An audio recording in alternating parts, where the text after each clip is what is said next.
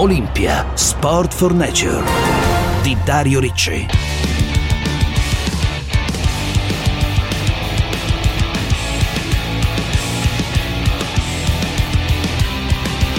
Ho iniziato nell'isola di Fuerteventura, alle Canarie, e dalla prima onda che ho preso ho capito che era il mio sport e, e dovevo farlo assolutamente e cercare di dare il massimo sempre.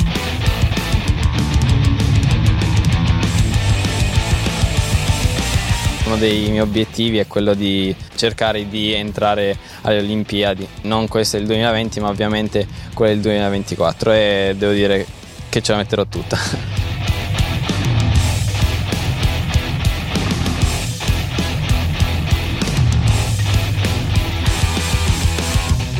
Allora pensi ai surfisti e ti viene in mente la California, il sole, i fisici statuari, la musica ad alto volume eh, che una volta veniva eh, sparata dagli stereo e adesso è pompata da altoparlanti collegati a smartphone o iPod. Insomma, dici surfisti e non pensi certo a degli ambientalisti o attivisti per la natura. Ma Eccolo qua, se eh, tutti i luoghi comuni eh, positivi rispetto a questo sport sono assolutamente confermati e non superati, ci si sta affermando però una generazione di surfisti che si sta trasformando oltre in generazione di campioni anche in vera e propria generazione di sentinelle del mare, eh, perché come vivono loro l'ambiente marino gli ecosistemi marini davvero ci sono pochi atleti al mondo. Di questi oggi parliamo in questo nuovo appuntamento con Olympia Sport for Nature, sempre al mio fianco Stefano Tirelli, docente di tecniche complementari sportive alla Cattolica di Milano, mental coach, preparatore atletico di tanti campioni del nostro sport e fondatore del progetto dell'associazione Sport for Nature. Ben ritrovato Stefano. Ciao Dario e ben ritrovati a tutti gli ascoltatori.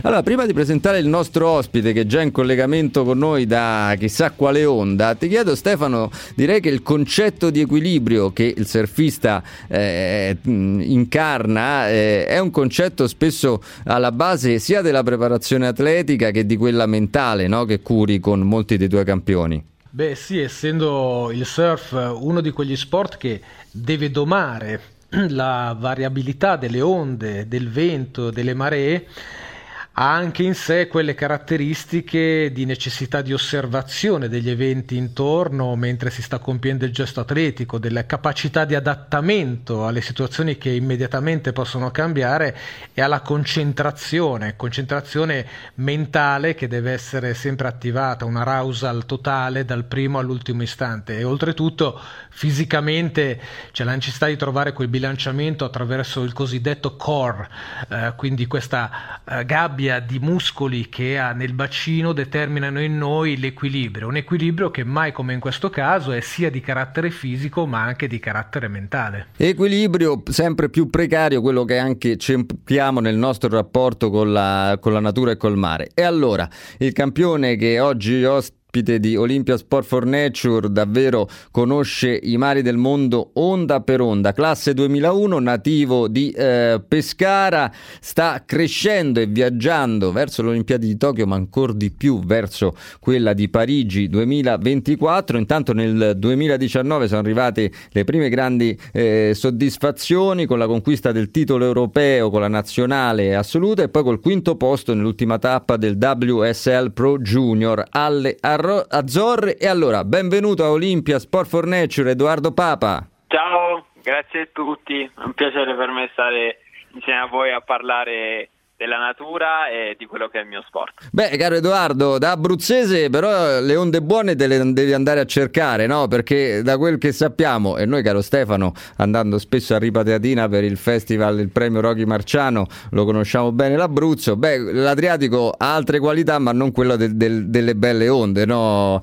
eh, Edoardo? Certamente, non è una delle migliori qualità dell'Abruzzo, ecco. E, ehm, quindi io sono costretto diciamo, a viaggiare eh, in giro per il mondo e andare alla ricerca del, della cosiddetta onda perfetta.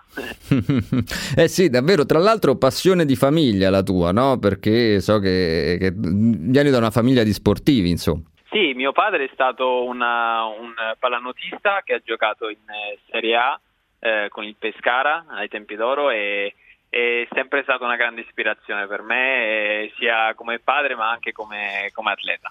Senti, e invece per te proprio la passione per il surf eh, come nasce? Allora, la mia passione per il surf è nata come gioco.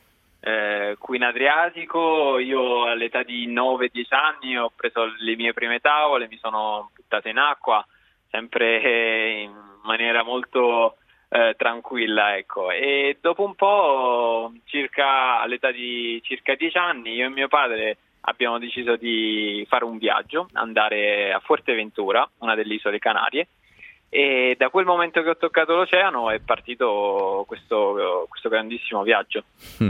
questo amore per questo sport. Ecco. Eh beh, ci credo, ci credo perché quando si vedono quelle onde, no Stefano, direi che c'è il concetto di, di sfida ma anche proprio quello di dialogo con la natura. Eh. Parliamo di discipline queste come, come, il surf e altre che stiamo avvicinando in questo cammino che eh, più eh, che solo la rivalità con gli elementi naturali ci, ci aprono proprio a un dialogo. Sì, mai come nel caso degli sport eh, in acqua, in particolare nel mare, c'è questo binomio tra le frequenze delle, delle, onde e le frequenze del nostro cervello e anche se vogliamo dell'anima, nel senso che eh, il movimento eh, che sembrerebbe quasi casuale di un mare in realtà ha le sue leggi e come tali chi ama e chi pratica questi sport entra necessariamente in sintonia. Pensiamo anche ai velisti che compiono imprese anche in solitaria da una sponda all'altra di un continente attraversando oceani interi.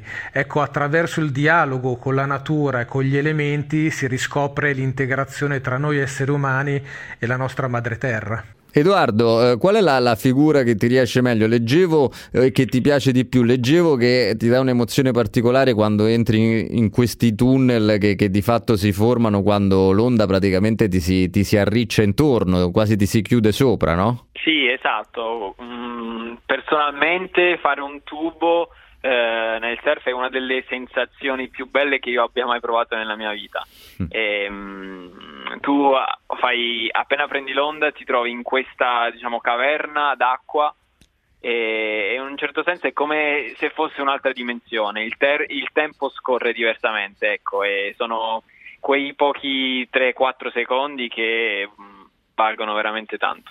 Eh sì, emozioni davvero incomparabili e anzi invitiamo gli amici che ci stanno ascoltando a provare, eh, perché poi provando non dobbiamo, diventare, eh, non dobbiamo diventare tutti bravi come te, ma magari l'ispirazione anche per superare ma qualche... Ma l'importante, guarda, è divertirsi. Eh, Tutte infatti. le cose che si fa è importante divertirsi. Ecco, tanto divertimento, ma in questi anni gioco forza, no, caro Stefano Tirelli, come già accennavamo, i surfisti sono diventati anche delle vere e proprie sentinelle della natura e adesso ne parliamo perché in tutto il mondo stanno nascendo vostre associazioni, no Edoardo, attente a vari aspetti ambientali. Ho qui certo. sotto mano ad esempio una ricerca eh, piuttosto singolare, evidenziata da qual- qualche tempo fa dall'agenzia ANSA. Eh, gli appassionati di surf hanno tre volte più probabilità di avere avere nel loro intestino dei batteri resistenti agli antibiotici rispetto al resto della popolazione. Questa è una ricerca eh, pubblicata dalla rivista Environment International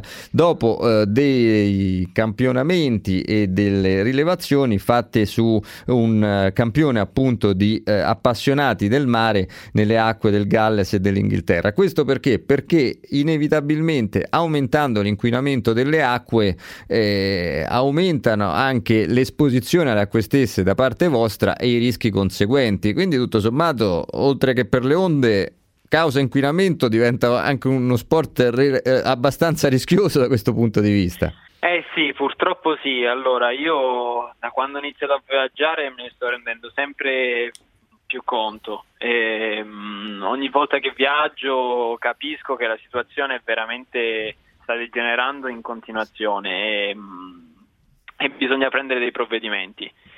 Allora, io sono andato alle Maldive qualche anno fa, quattro anni fa, e ho trovato una, una spiaggia di un'isola, di un'isola eh, a, a, fianco a uno spot molto famoso che si chiama Cox.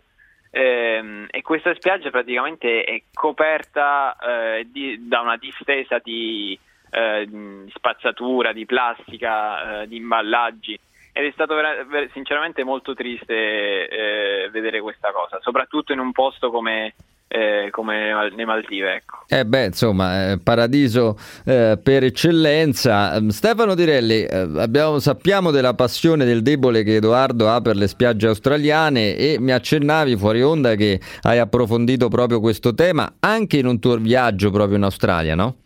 Sì, sì, parlo di un viaggio uh, che, ho, che, ho, realizzato molti anni fa e, mh, nel continente, diciamo la chiamiamo continente perché in realtà è talmente vasta questa nazione che per noi sarebbe come l'area dell'Europa quasi, però eh, il territorio australiano, in particolare la barriera corallina, mi colpì moltissimo perché nella costa orientale già eh, parliamo dei primi anni del 2000 si evidenziavano quelli che erano gli effetti dell'acidificazione degli oceani e dei mari, con conseguente indebolimento di questo macroorganismo che è poi alla base della catena alimentare per tutta la vita eh, non solo delle creature marine ma anche di tutto il resto, perché sappiamo che tutto è correlato. Tra l'altro negli ultimi anni l'Australia, giusto per dare delle indicazioni proprio specifiche, sappiamo che è tra i continenti che sta manifestando maggiormente quelli che sono gli effetti del global warming. Se pensiamo per esempio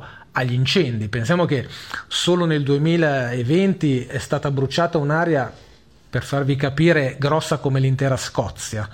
E sono stati ammazzati in questo caso bruciati mezzo miliardo di animali sì, tra, tra specie delle foreste, dei territori e uccelli. Per cui pensiamo a quanto questo territorio che poi in qualche modo è anche un po' una sorta di esempio di ironia, se vogliamo, di della sorte, perché l'Australia è tra i primi paesi al mondo per esportazione di carbone e gas, quindi di gas serra, che sono quelli che in realtà stanno aumentando anche nell'atmosfera e di conseguenza la temperatura stessa degli oceani e dei mari. E in questo senso mi verrebbe proprio da chiedere ad Edoardo cosa hai potuto percepire a livello di temperature nei mari che tu dall'Europa all'Australia, quindi in vari continenti, assapori con i tuoi allenamenti? Allora, senz'altro la, la temperatura sta, sta, appunto aumentando, eh, indubbiamente.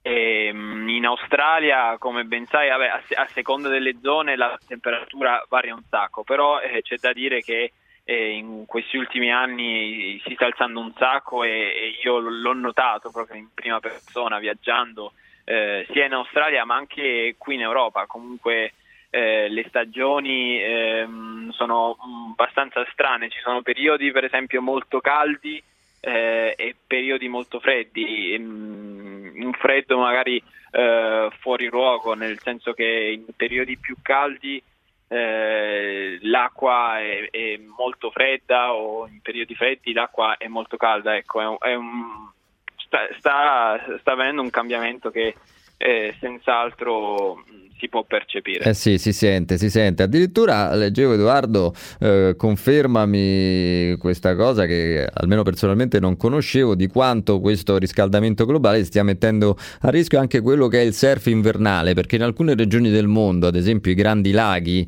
eh, che sono tra, insomma, tra, Stati Uniti e, e, Canada, alcuni appassionati riescono a far surf anche eh, nel periodo invernale, ma chiaramente riscaldamento globale e inquinamento stesso eh, di, di, questo ecosistema stanno pregiudicando chiaramente anche questa, questa, opportunità, questa possibilità, sì magari estrema, ma che comunque eh, vi rinsalda nel ruolo di, di, vedette della natura, no?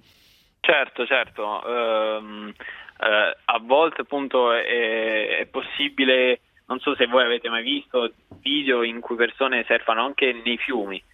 Ah, e... ecco, sì, sì, come, come, stavi dicendo tu, appunto, e, e con, eh, con, questo fatto del riscaldamento globale, eh, questi, questi, questi, surfisti dei fiumi ecco, stanno, stanno soffrendo un po' di più. Eh, sì, sì. Che... immagino che diventi complicato. Beh, anche perché poi, no, Stefano, la cosa buona è che non ci stanno gli squali, quindi tutto sommato. Sì, sì, quella è la cosa positiva. Anche se ci sono alcuni tipi di squali che risalgono i fiumi. Eh. Ah, caspita, lo squalo salmone, Stefano Tirelli. no, eh, sono, sono, gli squali più pericolosi quelli, perché in effetti risalgono dal mare verso i fiumi e sono veramente quelli che causano la maggior parte dei, dei grossi incidenti sì. mortali uh, nel mondo mondo. Tra l'altro, a proposito di, di dati, eh, diciamo che Canberra è stata, per esempio, negli ultimi tempi, parlava molto bene Edoardo di questo, prima di, eh, la città più, più, più, calda in assoluto che ha raggiunto i 49 gradi di temperatura, una cosa incredibile, ma dall'altra parte appunto uno studio dell'Università di Milano, quindi parliamo da un continente all'altro, dice che è nato un effetto che si chiama dipolo dell'Oceano Indiano, ossia attraverso il surriscaldamento globale questo oceano genera una simmetria all'interno delle temperature delle acque dell'oceano stesso, ossia la parte orientale e occidentale dello stesso oceano prevedono due tipi di manifestazioni, cose particolari. Ad esempio, negli ultimi anni sulle coste africane ci sono state parecchie precipitazioni di area umida e anche di piogge, mentre sulle certo. coste australiane si è avuta sempre maggiormente una situazione di aria secca. Cioè, ciò per dire di come si sta stravolgendo un po' esatto. il clima. Ma io quello che, che, mi, che mi chiedo e che però in realtà ammiro di Edoardo, tu sei giovane, sei, hai 19 anni, ecco com'è il sentire della, dell'amore per questa terra e quindi per tutti gli esseri, compresi noi esseri umani, all'interno dei tuoi coetanei, nel tuo, nel tuo mondo? È sentito questo? Sì, io, lo, allora, io l'ho sentito senz'altro. Devo, devo, dire che sono molto fortunato a fare uno, uno, sport del genere perché in un certo senso ti apre gli occhi. Eh, avendo la possibilità di viaggiare, di stare a contatto con la natura praticamente tutto il giorno ti fa capire alcune cose che eh, eh, diciamo vedi cose da una prospettiva diversa, eh, una prospettiva diversa ecco. e, ehm, e, quindi io nel, nel, mio piccolo ogni giorno cerco di, eh, di, di aiutare la natura facendo non so la, eh, riciclare eh, cercare di consumare il meno possibile eh, queste cose qui. Ecco. Certo, tante piccole scelte quotidiane, ma di fatto, ecco, dicevamo, ci stiamo avvicinando alle ultime onde di questa eh, lunga eh, escursione insieme per le acque dei mari e degli oceani. Edoardo Papa, va eh, sottolineato quanto voi surfisti siate riusciti e state riuscendo a fare squadra no? in questo ruolo di vigili del mare. Cito un paio di eh, iniziative che sicuramente conoscerai e, e che in qualche modo eh, eh, affianchi e sostieni eh, il percorso di Surf Sustainable, un movimento di surfisti, di attivisti per l'ambiente, di artisti e di scienziati che intorno alla passione per il surf si sta eh, adoperando per costruire sia delle iniziative sia una cultura della prevenzione. E poi certo. la Surfrider Foundations praticamente è una fondazione a livello internazionale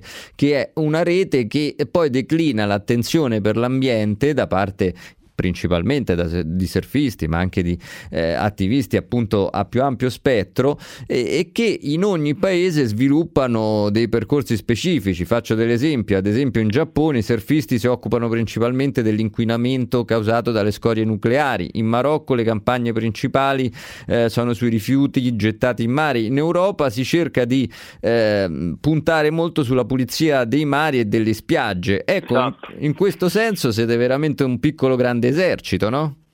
Sì, sì, come hai detto tu, in eh, questi ultimi anni stanno nascendo tantissime associazioni che eh, cercano appunto di aiutare la natura e, e combattere l'inquinamento. Eh, io ho la fortuna di conoscere eh, Roberto D'Amico che ogni tanto appunto organizza eh, delle, eh, delle, delle giornate eh, dove eh, si, si, assiste a una vera e propria eh, pulitura della spiaggia. Ecco. Mm-hmm. moltissime persone eh, scendono, eh, scendono, in spiaggia e aiutano a, a ripulire. Oppure un'altra associazione che conosco molto bene è quella di Sons of the Ocean, che sono dei ragazzi toscani, i quali appunto eh, cercano di, di, di aiutare la natura e combattere questi problemi. E insomma, un piccolo gesto può veramente aiutare non solo a salvare un ecosistema, ma soprattutto a cambiare una mentalità. Eh, Stefano Tirelli, siamo veramente